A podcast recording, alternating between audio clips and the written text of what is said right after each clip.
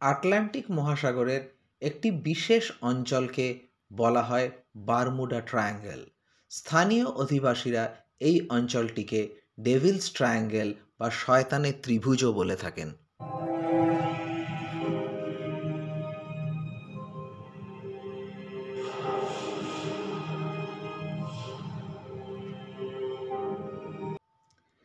এলাকাটি আটলান্টিক মহাসাগরের তিন প্রান্ত দিয়ে সীমাবদ্ধ।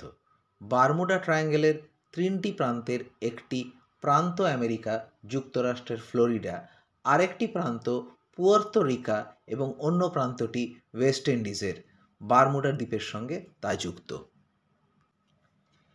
এর মোট আয়তন একশো চোদ্দ লাখ বর্গ কিলোমিটার, অর্থাৎ চুয়াল্লিশ লাখ বর্গ মাইল।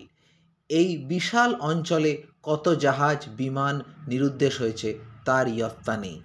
কোনো জাহাজ এই অঞ্চলের গভীরে প্রবেশ করলেই সেটি আর বেতার তরঙ্গ পাঠাতে পারে না, ফলে বিচ্ছিন্ন হয়ে যায় উপকূলের সঙ্গে এর যোগাযোগ এবং দিক বিনির্ণয় করতে না পেরে রহস্যজনকভাবে তা অদৃশ্য হয়ে যায়।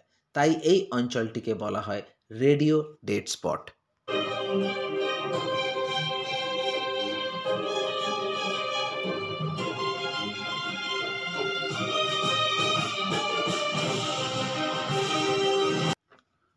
অনেকের মতে, বারমুডা ট্রায়াঙ্গেলের যাবতীয় দুর্ঘটনার কারণ চুম্বকীয় তথ্য।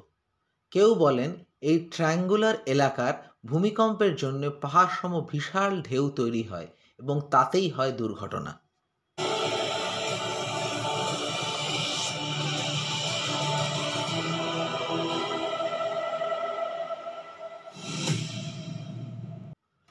আবার অনেকের মতে, ট্রায়াঙ্গল অঞ্চলের সমুদ্র ভূপৃষ্ঠে রয়েছে অনন্ত ফাটল। তবে এই সব তথ্যকে উড়িয়ে বিজ্ঞানীরা সম্প্রতি এক নতুন তথ্য দিয়েছেন। তাদের দাবি, বারমুডা রহস্যের পিছনে রয়েছে আটলান্টিক মহাসাগরে বারমুডা দ্বীপের কাছে প্রায় পঞ্চাশ মাইল এলাকা জুড়ে থাকা হেক্সাগন ক্লাউড, যার গতি ঘন্টায় একশো সত্তর মাইল এবং এই মেঘের ঝড়ের জন্যেই যাবতীয় দুর্ঘটনা ঘটে।